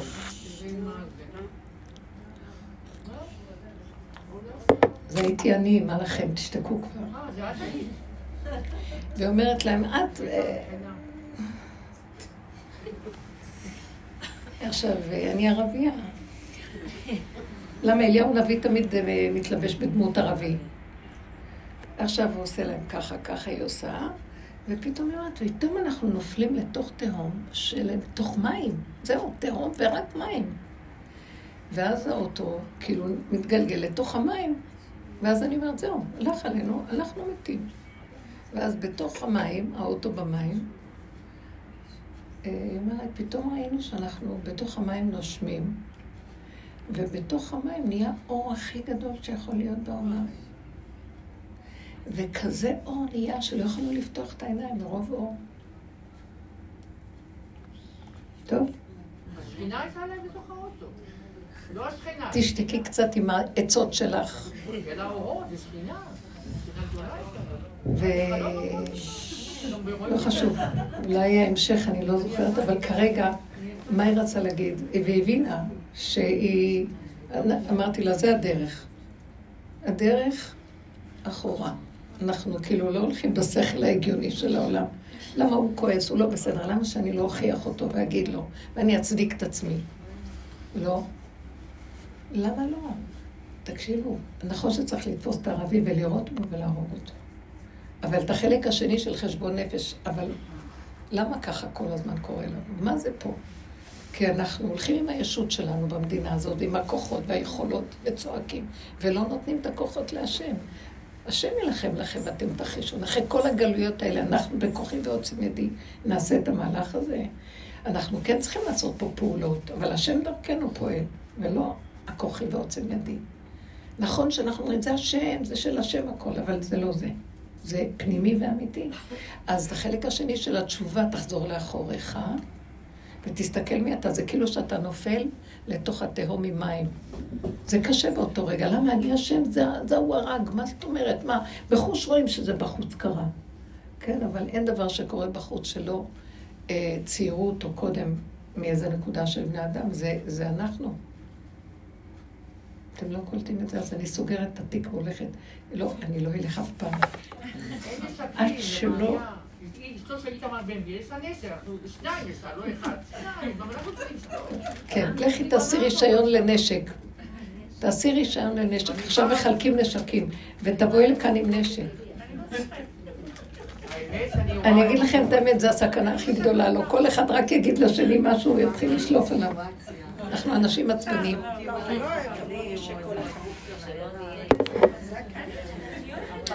אז נחזור לנקודה, אבל מהתהום הזה שנכנסנו מגיעים עד הגבול ושם האור הכי גדול. אף אחד לא הייתה חוזרת כל כך הרבה שנים בדרך הזאת. זה נכון שזה לא קל, אבל בסופו של דבר גם הרבה ישועות קיבלנו, והרבה אהבה יש בנו, והרבה שמחה, והשם נתן לנו, מלווה אותנו עם חן וישועות. אחרת לא היינו ממשיכים. כי ברגע שהסכמנו ללכת אחורה, כבר השכינה קמה לקראתנו. ברור. אבל זה כן, זה משל ודוגמה למה שאנחנו מדברים, כאילו.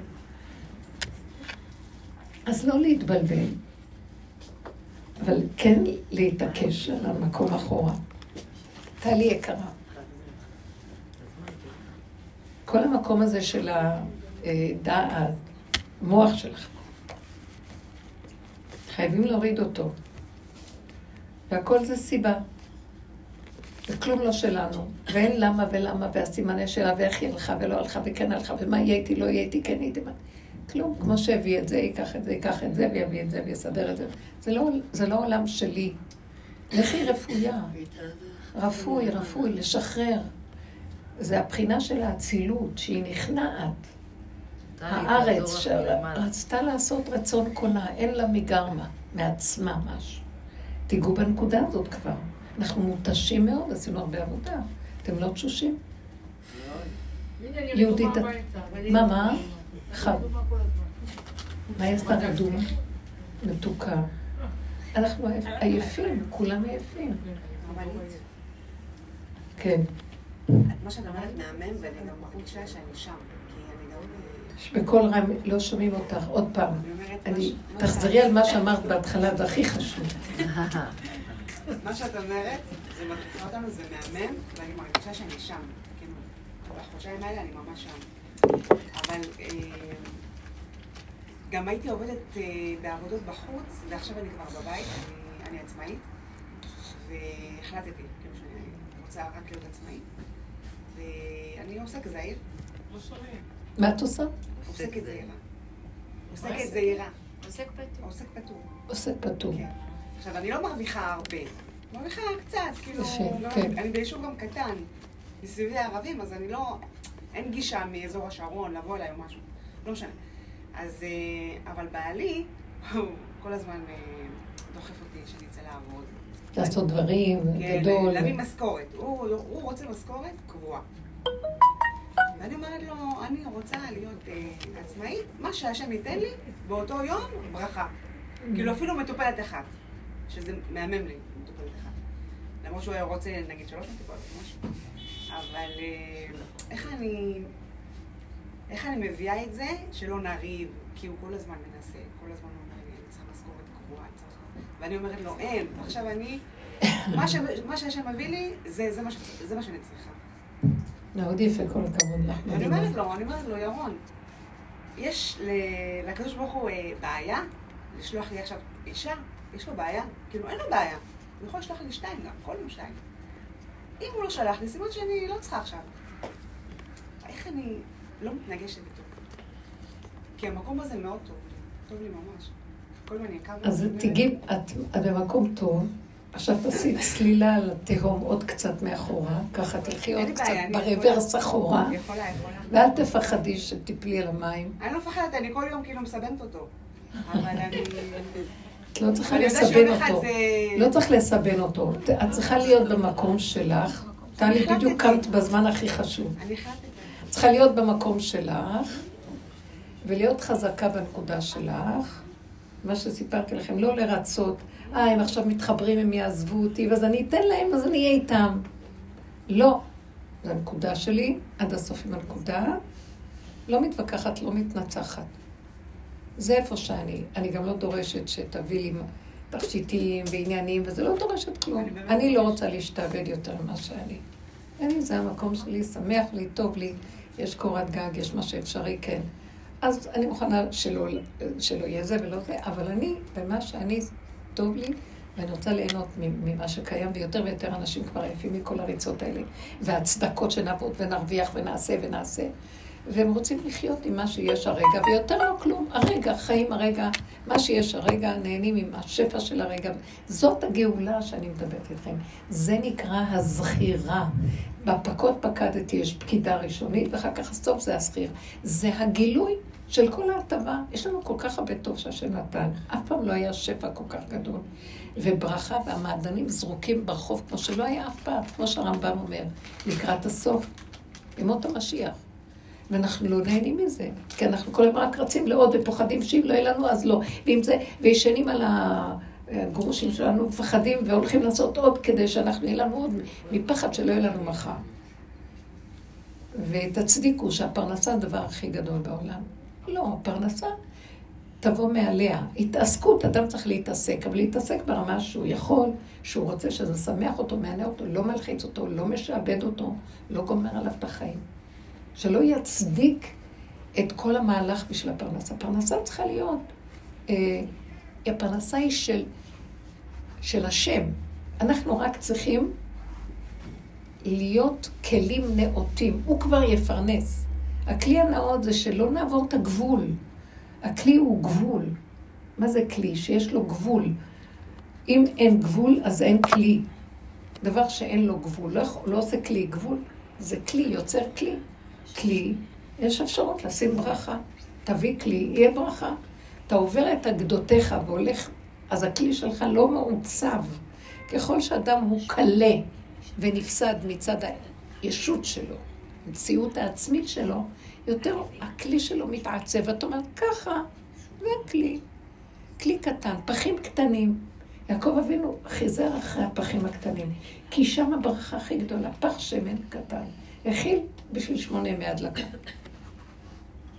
הדברים הקטנים, יש בהם ברכה גדולה מאוד. אז אם כן את אומרת לו, אבל הוא לא מקבל. כי יש לו את הפחד והוא חושב בגדול, כמו, זה סוג של חשיבה גברית או משהו כזה, לא משנה. אז אני מכבדת שהוא מה שלא אני, אבל אני, אני לא באה להתקיף אותו בעניין שלו ולריב ולהתווכח. אם את היית משדרת את העוצמה של הגבול שלך, ולא פעמיים להגיד שני, את אותו דבר. מבינה מה אני מדבר? כי ככה. הוא יחזור ויגיד, אפשר להסביר עוד פעם, אבל לא יותר.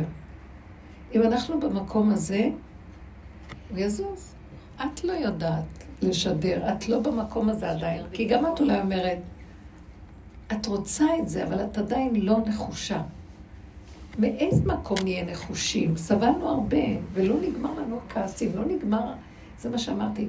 תחליטו שאתן גומרות את זה. כמו שאמרתי, אתן יולדות, אתן מביאות את המצב לסיום. לא רוצה וזהו, לא רוצה. אני לא רוצה יותר לרצות אותם ולתת להם שהם יהיו חברים שלי. אני אתן, כשם ייתן סיבה לתת. כרגע אומר לי לא. נניח, לא שאני נותנת, אל תחשבו. אני סתם אומרת, זו הייתה דוגמה קטנה. זה לא משנה. זה משנה שהייתי נאמנה לאיך שהרגשתי, ולא רציתי יותר לדלג על זה בשביל איזה משהו שהוא ערך נעלה, ילדים, בני תורה, לא משנה מה. הבנתם? אני אומרת? כי ככה, נקודה. זה, זה נקרא להפסיק עם כל הספריית האינטרסים והערכים, שזה ערכים טובים, ואני לא מחפשת לא טוב ולא רע, אני מחפשת ככה, ואני הכלי נושא של הדבר.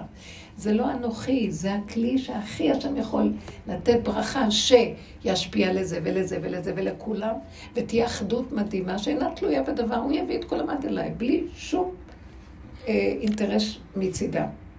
אני רוצה לראות את זה. מספיק?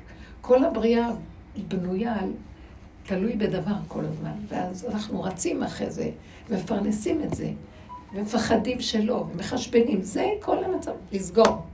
ולהיות קשור עם הנקודה פה, מבינה מתכוונת? זה לא לרוץ קדימה, זה אחורה, זה אחורה. אה, זה בהתחלה נראה נורא, מה, אז אני אאבד, זה נקרא נפל, זה כמו, אמרתי לכם, זה ללכת רוורס בדרך שלנו, ואנחנו נופלים לתהום, ככה זה נראה.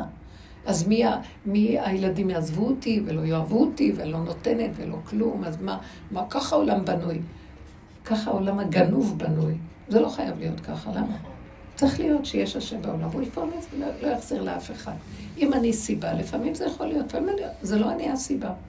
עכשיו, אני, יש לי כזה שיגעון הגדלות, נניח כל אדם או משהו, אני רוצה להיות הסיבה לכולם, ואם מישהו ייתן, לא, רק אני, כי, כי אז ידעו שאני הגדולה ואני יכולה ואני הכל. בטח שיש את הכל, בתוך האדם יש כזה דבר. אבל הוא אומר לי, לא, לא, לא, זה קנאה. זה, את רוצה להיות כמו אלוקים, אה? מה, את אלוקים? תתקטני, תתמעטי. תתני לי את החלק השני. אני יודעת שיש לי חלקים שכל מה שעשיתי, ובאמת פעולות שהשם חנן אותי, ממנו יתברך, לפתוח ממש ממסדיות גדולה וחסד ועשייה והרבה שנים. זה היה בגדלות שלי שאני יכולה, שהוא נתן לי בשבילו, כאילו. עכשיו הוא אומר לי, תתרוקני, לא רק עכשיו, כל התהליכים, תרדי, תרדי, תתרוקני, גם לקצת שמעצמך, של, למשפחה, גם לא. מה דעתכם? מה? כן, תתני, אבל לא כמו, לא כמו פעם, לא באינטרסים של המחשבה. פשוט לפי סיבה, הבנתם? תהיי נאמנה לסיבה שלי. בואו נראה אותך נאמנה לי ולא להם. רוצה אותך לבד, נטו, לבד. בדיוק, זאת המילה. הוא רוצה אותנו כל אחד לבד. תחזרו אליי. אני בראתי אתכם בשבילי, לכבודי בראתי, עשיתי, יצרתי ועשיתי את עולמי. עשיתי את האדם בשבילי. בראתי את העולם בשבילי. תנו לי את זה. איך, איפה המקום הזה שזה בשבילו? זה הארציות. הארץ. למה נקראת ארץ? שרצתה לעשות רצון קונה נטו ככה. תעשה, תגיד לי זה לעשות, לא חשוב מה אני, חשוב מה אתה אומר. ולהיות נאמן לנקודה הזאת בסוף, זה נקרא מידת הארץ שבתוך כל אחד ואחד. זה בחינה של ארץ ישראל, שהשם מביא אותם, הבטיח לעבוד את הארץ המובטחת. מה יש בארץ הזאת? שכולם השתגעו עליה, והוא הבטיח להם אותה, את המעלה הזאת, שאין לנברא, להגיע ליסוד הזה שאין לנברא כלום מעצמו, כל מציאותו הוא של בורו. תראו מה הלבישו עלינו. שאני ואני ואני ואני עושה ועושה ובא והולך ולומד ויודע ושואף ומגיע וזה. וואו, כמה עשינו בה. הרסנו עולמות מאוד. בסוף השם אומר, טוב, תיקנתם, כי זה מה שנקרא, באותה מידה שאדם מדד בחטא, אתה לא תחזיר את ה... תשלם בחזרה את מה שגזלת, תחזיר. בסוף לאן תגיע? תחזור לארציות הפשוטה. אני בראתי אותך עפר, תחזיר לי את העפר שלי. אתה שלי. מי אתה בכלל? ככה, קטן, פשוט, קיומי, מאוד קיומי ופשוט. זה מהלך שמול החברה הוא מאוד קשה, זה מהלך של בן אדם בינו לבינו ובין בורו, לבין, לבין בורו. זה כמו הייחוד של חתן וכלה עכשיו. זה הזמן הזה שאנחנו מגיעים אליו. זה נקרא את הפקידה השנייה שהיא בחינת זכירה. אני זוכר אתכם בדרגה הזאת, תביאו לי את הדרגה הזאת. אני לא יודעת אפילו איך להסביר את זה, זה דברים חדשים שהם באים, קשה להסביר אותם. עכשיו הוא רוצה את המדרגה לא של כל התורה והידיעה והכל. זה גדול, הפכו ועשו ולמדו. וזה לא יהיו כולם יכולים לתת את זה, זה חלק שירדו למדרגה של והארץ אזכור. אתם מבינים? זה יותר הנקודה של הנוקבה, נשמות שיודעות להתבטל לנקודה. לא לתת למוח עכשיו. זה ביטול עצמי גמור. את מתכוונה. איך? ביטול עצמי, זאת אומרת לבטל את זה, כל ה... אף אחד, זה מילה גבוהה, ביטול. אבל כשהוא דחק אותי עד לגבול שלי, לקנטים, בקנטים אין לי ברירה. ככה וזהו. זה נקרא. ובלי אה, להצטער, ובלי להתחרט, ובלי להתנצל, ובלי שיהיה ספק, ובלי כלום. כמו גולם, ככה. אנחנו מדברים על זה הרבה. זו תחושה שחוזרת לאחרונה, והרבה פעמים המוח יכול לקפוץ לי, אם אני אקשיב לו, אני מתה. ואז אני אומרת לעצמי, ככה וזהו. ככה וזהו. אני מצדיקה את זה. את יודעת שאת, כאילו, תראי לאן הגעת, אומר לי. אמרתי לו, כן, כי זה המקום וזהו, אני לא צריכה לעבור ככה. מה יכולת זה, יכול... אני לא רוצה להקשיב לו. תעשה טובה, תחפש לך פראייר אחר, תעזוב אותי. אני ככה וזהו.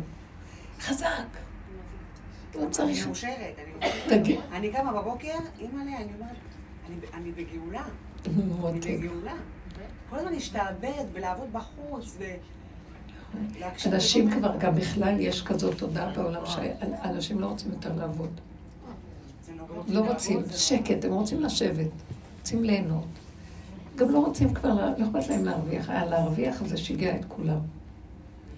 יבוא, מה שצריך לבוא יגיע. שיש שפע כזה, מה צריך? יש לי שלווה, שלווה. מה רצית מתוקה? כן. רציתי להגיד, כאילו כל העניין של ההתבטלות לקדוש ברוך הוא, זה גם צריך להיות במקום, כאילו שאדם, שיהיה לו, קודם כל לא לבטל את השאיפ- את השאיפות להגיע למקום שהוא רוצה שנגיע אליו. בכל הדברים, כאילו, במצוות, בכל הדברים. מה, שמה? לבטל? הכוונה, כאילו, שמה שאת אומרת, כאילו, שאדם יתבטל, לא אומר שהוא יפרוש מעבודת השם, חלילה. הוא צריך תראי, להתבטל אין עבודת. השם, זה אין עבודת השם. למה? אין. עבודה. אם יש עבודה, אז יש אני. אני מעריכה, אני אגיד לך למה, אני אגיד לך את האמת, כאילו, מצד ראשון אני מגיעה אליהם, שמעתי על כל עניין שאדם עושה, שאישה עושה בבית, יש לו איזו זכות מיוחדת. אז כן יש עניין להעריך את מה שאנחנו עושים. עכשיו, אני גם עצמי למדתי דבר אחד, למדתי שאני, אם אני אין לי את היכולת לתת ולעשות משהו, ולפעמים יש לי רצונות מאוד גבוהים, ואני לא מצליחה להגיע אליהם. טוב, זה רובד אחר. את ברובד אחר. לא, אנחנו לא בגובה הזה, אנחנו אנחנו בתהום. אני אומרת, פה אני יוצאת, אני כן. יוצאת פה, ואני אומרת, הקדוש ברוך הוא ככה החלטת, ככה אתה רוצה, ואני מנסה כאילו לא לרדוף את עצמי, להגיד, השם ככה אתה רצית. יופי. אבל כאילו אני אומרת, כאילו העניין, העניין הוא שכאילו לא... לא עניין, ככה וזהו. ככה וזהו, לא, כן. אני מתאבדת את זה, באמת. מתאבדת, ומתאבדת לעבוד על עצמי, שלא, לא, שלא יהיה שום, כאילו, הרגשה לא טובה, כאילו, למה לא עשית. בדיוק. ככה וזהו. ככה השם רוצה. כי ככה. ככה זה מלכתחילה, אנחנו בדיעבד. כן, אמא שלי עכשיו נפטרה לפני שנתיים. כן, נכון, שמעתי. עולם עליה שלום. עשה לנו כאילו ריבוד שבנפש שאי אפשר להסביר, כאילו זה דבר שאי אפשר לעכל. ועכשיו אני אומרת, לא צריכה לעכל כלום. ככה בורא עולם רצה, השם עושה רק טוב. גם אבא שלי נפטר. וזהו, ככה אני חושבת, כאילו, ואני אומרת, עכשיו שיהיה מתנות לשמיים. ככה בורא, את מבינה? אני צריכה כאילו בכלל לא להגיע כי יש דברים שהנפש שלנו לא יכולה להתמודד איתם. זה הקדוש ברוך הוא רוצה להתבטל אליו במאה אחוז, וזהו. ואז אדם לא מגיע למקומות של הרבה מחשבות גם. לא. זה מילים, מילים. את יודעת מה זה להתבטל? שאין אפשרות אחרת. אין אפשרות. זה מה יש. ככה. זה כאילו לא להרגיש גם שאני עוד איזה גדולה שהתבטלתי. אין אפשרות במילא, מה? בעל כורחי, הוא תקע אותי בקנטי. מלכתחילה אני הייתי רוצה להוריד את השם מהכיסא ולהיות במקומו. תשתגעי, זאת האמת. האדם, בתוך האדם יש קנאי שטן גדול שהוא אמר לו תאכל מעץ הדת והוא רוצה לעשות. אתם תודו באמת לגמרי, אתם לא מבינים את זה, אל תתכסו. ועכשיו אז אני אומרת לעצמי, אבל בעל כורחי הורידו אותי. אבל זה דבר יפה. אה? לרדת פה, אני אומרת, ברגע שאת מתחברת... טוב, באמת זהו, ל- זהו, זהו. לא כל אחד יבוא פתאום וידבר אחרי עשרים שנה שמדברים פה. אה, מדברים גבוהים. נכון. תשקעי בתוך הדרך ות... ברוך השם. שאנחנו, אני אוהבת אותך, את מדהימה, אבל וכולם קשקשים היום אמונה. מה הבעיה אמונה? לא, אין לאף אחד אמונה. אין לנו אמונה. ואין לנו ביטול ואין לנו כלום. והאמת היא שאם הייתי יכולה, אז הייתי עכשיו שולטת על כולם ואני פרעה. לא מרשה, מכות. לא, זאת האמת. מה את חושבת? אנחנו לא באים מהצדקות. מה זה הצדקות הזאת? זה דמיונות. הכריחו אותנו להיות, לבחור להיות צדיקים מאשר רשעים, זה נכון. אנחנו כלפי חוץ צריכים להיות צדיקים בפנים, שאדם לא יחזיק את עצמו כאילו צדיק, רק השם צדיק. כי אם לא, אני אחזיק שאני צדיק, אתם לא יודעים איך ברגע אחד גונבים את הבן אדם, את, ה, את, ה, את האף למעלה, ואנחנו... לא. אה, שאדם, באמת אנחנו לא אמורים אה, לעשות, אה, להגיד על עצמנו, זה רק בגלל השיעור אני אומרת את זה, אבל באמת באמת לא להתהלך, לא הילך, כי לא הילכתי בגדולות ובנפלאות ממני. דוד המלך חטף הרבה מכות, שהשם הראה לו, תוריד ראש, תוריד ראש, והוא היה מלך. תוריד ראש, כי אתה יודע מה, רגע אחד אתה אומר, בחנני, נשני, מביא לו ניסיון, מפרק לו את הצורה, אומר לו, תראה מי אתה. מה חשבתם? זאת האמת הפשוטה. אז הבן אדם, נכון שאנחנו אמורים להיות, לא להיות רשעים, חס שלום, לא. אבל בתוך הנפש, שנדע שרגע, הסתרת פניך, הייתי נבהל. רק בו. זאת אומרת, אבל לא סתם אני תלויה בו, רק מתוך הרשעות שלי אני תלויה בו. הבנתם? כי אם אני תלויה בו ואני צדיקה, מתוך זה שאני כל כך מסוכנת, ברגע אחד אנחנו פרעה, מה קרה?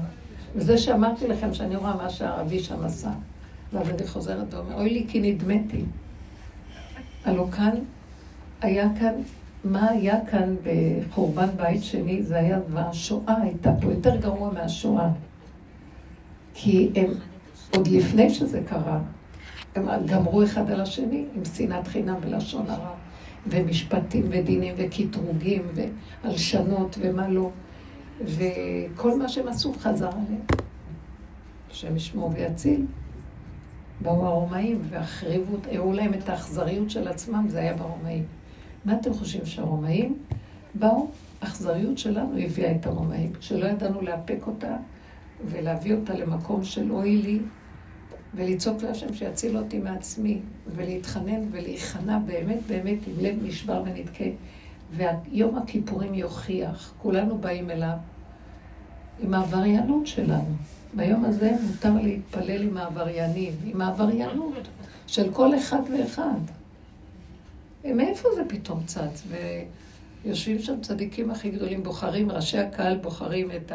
החזנים הכי צדיקים שהתפללו לפני עמוד בימים הנוראים. והם אומרים, אני איזה חטאים ועבירות עשיתי, אז למה בחרתי אותך בכלל? רד מהכיסא. לא, ככל שאדם יותר מחזיק שהוא, אז הוא הראשון שיעלה. כי הוא יודע את האמת שלו. זה מה שרוצים מאיתנו בסוף. יום הכיפורים זה סוף. ואז מתעורר האור הכי גדול, התוודית, אמרת את האמת, לא התכסית ושיחקת לי איזה משהו, כי אנחנו מדמיינים על עצמנו, בואו, תרדו לאמת. תל... זה החלום הזה, תרדו לתוך התהום הזאת. זה נראה מוות. מי רוצה ללכת ולהודות שהוא כזה עשה כאלה עבירות? הוא אדם לא יודע. אוי לו אם יראו לו מה ש... אין בעל הנס מכיר בניסו כמה שמציל אותו. כל רגע יכול לחטוף מה לו. ואז, כשאנחנו יודעים את זה ונבהלים, ומבקשים את המחילה ואומרים, אוי ואבוי לי, השם לא מגיע לי כלום, יכולת כך וכך לעשות לי. ואתה רחמן על הנפש שלי, זכה עליו דעתו, ההפך, שחה עליו דעתו. נפשו שחה עליו, והוא עומד, זה, הוא לא מתבטל משום שהוא גבוה והתבטל, משום שהוא כלום אחד גדול. ההתבטלות לא באה מהצדקות, היא באה מהמקום של ההיעדר והחיסרון הנורא של מציאותנו. זה אמת. כזה, כזה אדם אנחנו מדברים, את מבינה? זה לא שמטלות, עניינים, אבל השם רוצה שנתבטל. כי אם אני רק עושה טובה שאני רק... כי הוא רוצה, אני אתבטל. אני, הוא מכריח אותי, אני מצידי לא הייתי, הייתי רוצה להיות בשמיים. לא הוריד אותנו מהשמיים, כיסח לנו את הצורה. מה לא? אני מדברת במילים הכי פשוטות. בסוף אנחנו מגיעים למקום שאנחנו מפחדים, תפחדו, כן? חטא, אשרי אדם מפחד תמיד, עד שהוא מגיע למקום של גבוליות, הגבוליות היא הכי שומרת, שלא נרים ראש, שלא נתהדר במה שבאמת כלום לא שלנו, ורק נדמה לנו. זה מחזיק אותנו במקום הנכון, ואז אנחנו מאוד חזקים עם נקודת האמת שלנו, כי אני מודה. למה אני מודה? והילדים יכולים להגיד לי, איזה כאן, אלוהי יגידו, הם מאוד מכבדים, אבל הם יכולים לחשוב עליי. היא חיה לעצמה, איזה אנוכיות, איזה קמצנות, איזה, מה לא אכפת לה מאיתנו, מה לא. ואז אני עומדת בפניהן, כאילו אני הכי גרועה. ואני עומדת ומסתכלת ואומרת, כן, אני הכי גרועה. אתם צודקים. אמא, זה לא יפה. אז אני אומרת להם, באמת, אתם לא ידעתם שכל הזמן אני כזאת, רק השם הכריח אותי כל הזמן לתת לכם. עכשיו הוא אומר לי, די. את יכולה לעמוד ולהגיד את זה למישהו אחר, שאני כל כך גרועה, לא ידעתם שמי שנותן לכם לא רוצה לתת לכם אגורה אף פעם, אבל הוא הכריח אותי. אז זה לא היה ממני, אתם יודעים שזה מהשם, מה אתם חושבים שזה אני? אה, חשבנו שזה הטוב, לא רוצים להיות חברים שלך. אכזבת אותנו. מה, את לא במדרגה של השמיים? לא.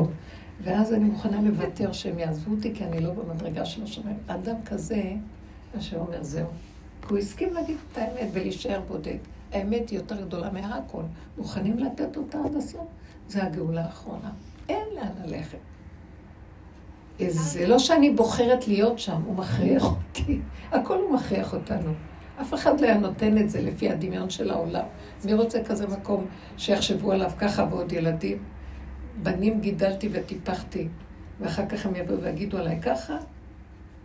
ואני עומדת ואומרת, אבאלה, יש איזה רגע בתוך התהום הזה, כזה אור יש שמה, שכל העולם וה, והכבוד שלו והאהבה שלו והכבוד שלו לא שווה את הרגע של האמת הזאת של זה, איפה שאתה רוצה אותי, אני שם באש ובמים, מתה עליך. למה קוראים לה ארץ שרצתה למות עליו, לעשות רצון קונה, בלי חשבון. תגלו את המקום הזה בתוככם, כי אם לא, חבל על כל הקורבנות שנתנו. כן, תגלו, ואז לא יהיה לאף אחד פתחון פה לידך, כי ככה, כי את לא, את לא באה, שימו לב, אנחנו לא באים מצד החיוביות וההירואיקה. לא, אנחנו באים מהזבל של הזבל ומודים שאנחנו זבל. ואת זה הוא אוהב, הוא אוהב כי זאת האמת. מי זה האדם הזה? עפר מן האדמה, טיפה סרוחה. מאיפה בכלל הוא בא? מי, מה יש לו פה לצפצף? רגע, הוא לוקח לו את הנשימה לרגע, אין לו נשימה. אני נסעתי ברכבת אתמול, שלשום גם. אז שלשום זה קרה לי, והיציאה מירושלים, אז עולים על, עשו גשר נוראי גבוה, שהוא עומד על, לא יודעת, על קוצו של יוד. ראיתם איך שזה נראה? גובה לא נורמלי, עם שתי מסילות של שתי סנטימטר, לא יודעת משהו. כולם עולים על זה, אבל לא חשוב, אנחנו לא רואים את זה, נוסעים וחושבים. בקיצור, אבל לחץ האוויר הוא נוראי. וכשאני, זה לא קורה לי, אבל פתאום קרה לי, כל השמיעה נפלה לי. וזה קרה לי שלשום, ולקח לי זמן לנסות לך, אז אמרתי, אני, אני לא, אני בדרך לשיעור, איך אני אדבר לך? לא שומעת. אז שמתי את המשקפיים שאני שומעת. ואז... ואז אמרתי, אבל רק שלא... ואז בסוף אמרתי להם, תשמעו, תדברו קצת בקול. בקיצור, רק תוך כדי, ואמרתי, אני לא אשבר, אני לא אשבר, רק אמרתי להם, תעשה איתי מה שאתה רוצה, תרסק אותי, מה אתה רוצה שאני אעשה? אבל ראיתי שהרגע הראשון שזה קרה לי, אני ברכבת, פתאום אני שמה לב שאני לא שומעת כלום. ואז אני אומרת, רגע, ואז הרגשתי כבד כזה, לחץ. ואז נבהלתי, כי אוזן אחת אני לא שומעת כל כך טוב, חסר לי רק השנייה, מה עוד קרה פה? ברגע אחד לוקח לך את השמיעה, באותו רגע. אז זו חוויה קשה. טוב, אז השם ריחם, ותוך כדי השיעור, איכשהו זה חזר. עשיתי כל מיני ככה, ותנועות. למחרת לא שמתי לב, נסעתי עוד פעם, זה קרה לי. עכשיו תראו, בפעם השנייה, כבר אמרתי, אני לא יכולה לעשות יותר את התרגילים שעשיתי אתמול, זה, לא יכולתי לדחוף את האוזן, כבר יש לי פצע באוזן, לא יודעת לעשות ככה וככה. ואז ישבתי ואמרתי, אין לי כוח לכלום. אתה יודע משהו? שקט זה כיף, שקט. כיפור. לא שומעים כלום. כאילו אין מכוניות, אין עולם, אין כלום. ככה נסעתי. תשימי יד תמיד באוזניים. ואז לא יהיה לך את הלחץ של הנסיעה. ואז לא יהיה לך בעיה, תוציאי. התמים עוזרים? כן. לא, למה שיעזרו? מסטיק עוזר. ללעוס. כן. כן, ואז זה כאילו זה לא. אבל אם אין שיניים. לא, גם אתה... בקיצור, זה מה שאני אומרת לכם. לרגע אחד הסתרת פניך, הייתי נבהל. מי הוא האדם הזה כולו? וחוויתי את זה. והפעם השנייה אמרתי, אני לא יכולה יותר להילחם, תעשה מה שאתה רוצה. הזכרתי בזאת עם החולי ועם הנחש, אמרתי, אני אלחם עם הנחש הזה. השם ריחם ואיכשהו זה חזר. אבל הרגשתי את ה... זה לאט לאט חוזר, הנענה הזאת כבדה, אבל לא נורא, מה אני... אני רק אומרת לו, אבל אל תיגע, אל תיגע, אבל מה אני יכולה לעשות אנחנו בידיים שלך? הכנעה, להשליך, לבקש רחמים, ולא להחזיק את עצמנו. הגאולה האחרונה זה לנגוע בארציות, בגבוליות ובהכנעה. הכנעה היא טובה, היא האמת הכי גדולה שיש. זה לא שאני עושה עבודה להיכנע, אין שם מי שיכול לעשות שום עבודה. זה פשוט קורה לבד, כי באמת אתה כלום אחד גדול. זו ההרגשה, מבינה? זה לא שיש לי איזה שאיפות, אבל אני מוכנה להתבטא להשם. אין לי כוח לשאוף, אין לי כוח לנשוף. שאיפה ונשיפה, אין כלום. אם הוא לא מנשים, אין כוח לכלום כבר. רחמים. תנסי לעשות התמיד, זה יעזור לך. מתוקה דבש. טוב. אוקיי. בעזרת השם יתברך. לא, אני החלטתי שאני אסע עם קו 402, אז זה במישור, במקום העלייה הנוראית הזאת, ואחר כך במנהרות ירידה תלולה. זה לחצים חזקים מאוד. אבל אם זה מזיק לך, זה פעם שנייה כבר, פעם שלישית. זהו, בפעם הזאת אמרתי, אני אעשה סיבוב, ב- אני אעקוף מכיוון אחר. תודה, מתוקות שלי, אבל זהו. אז ככה אנחנו, אה, וחמושים יצאו ממצרים, אחד מחמישים.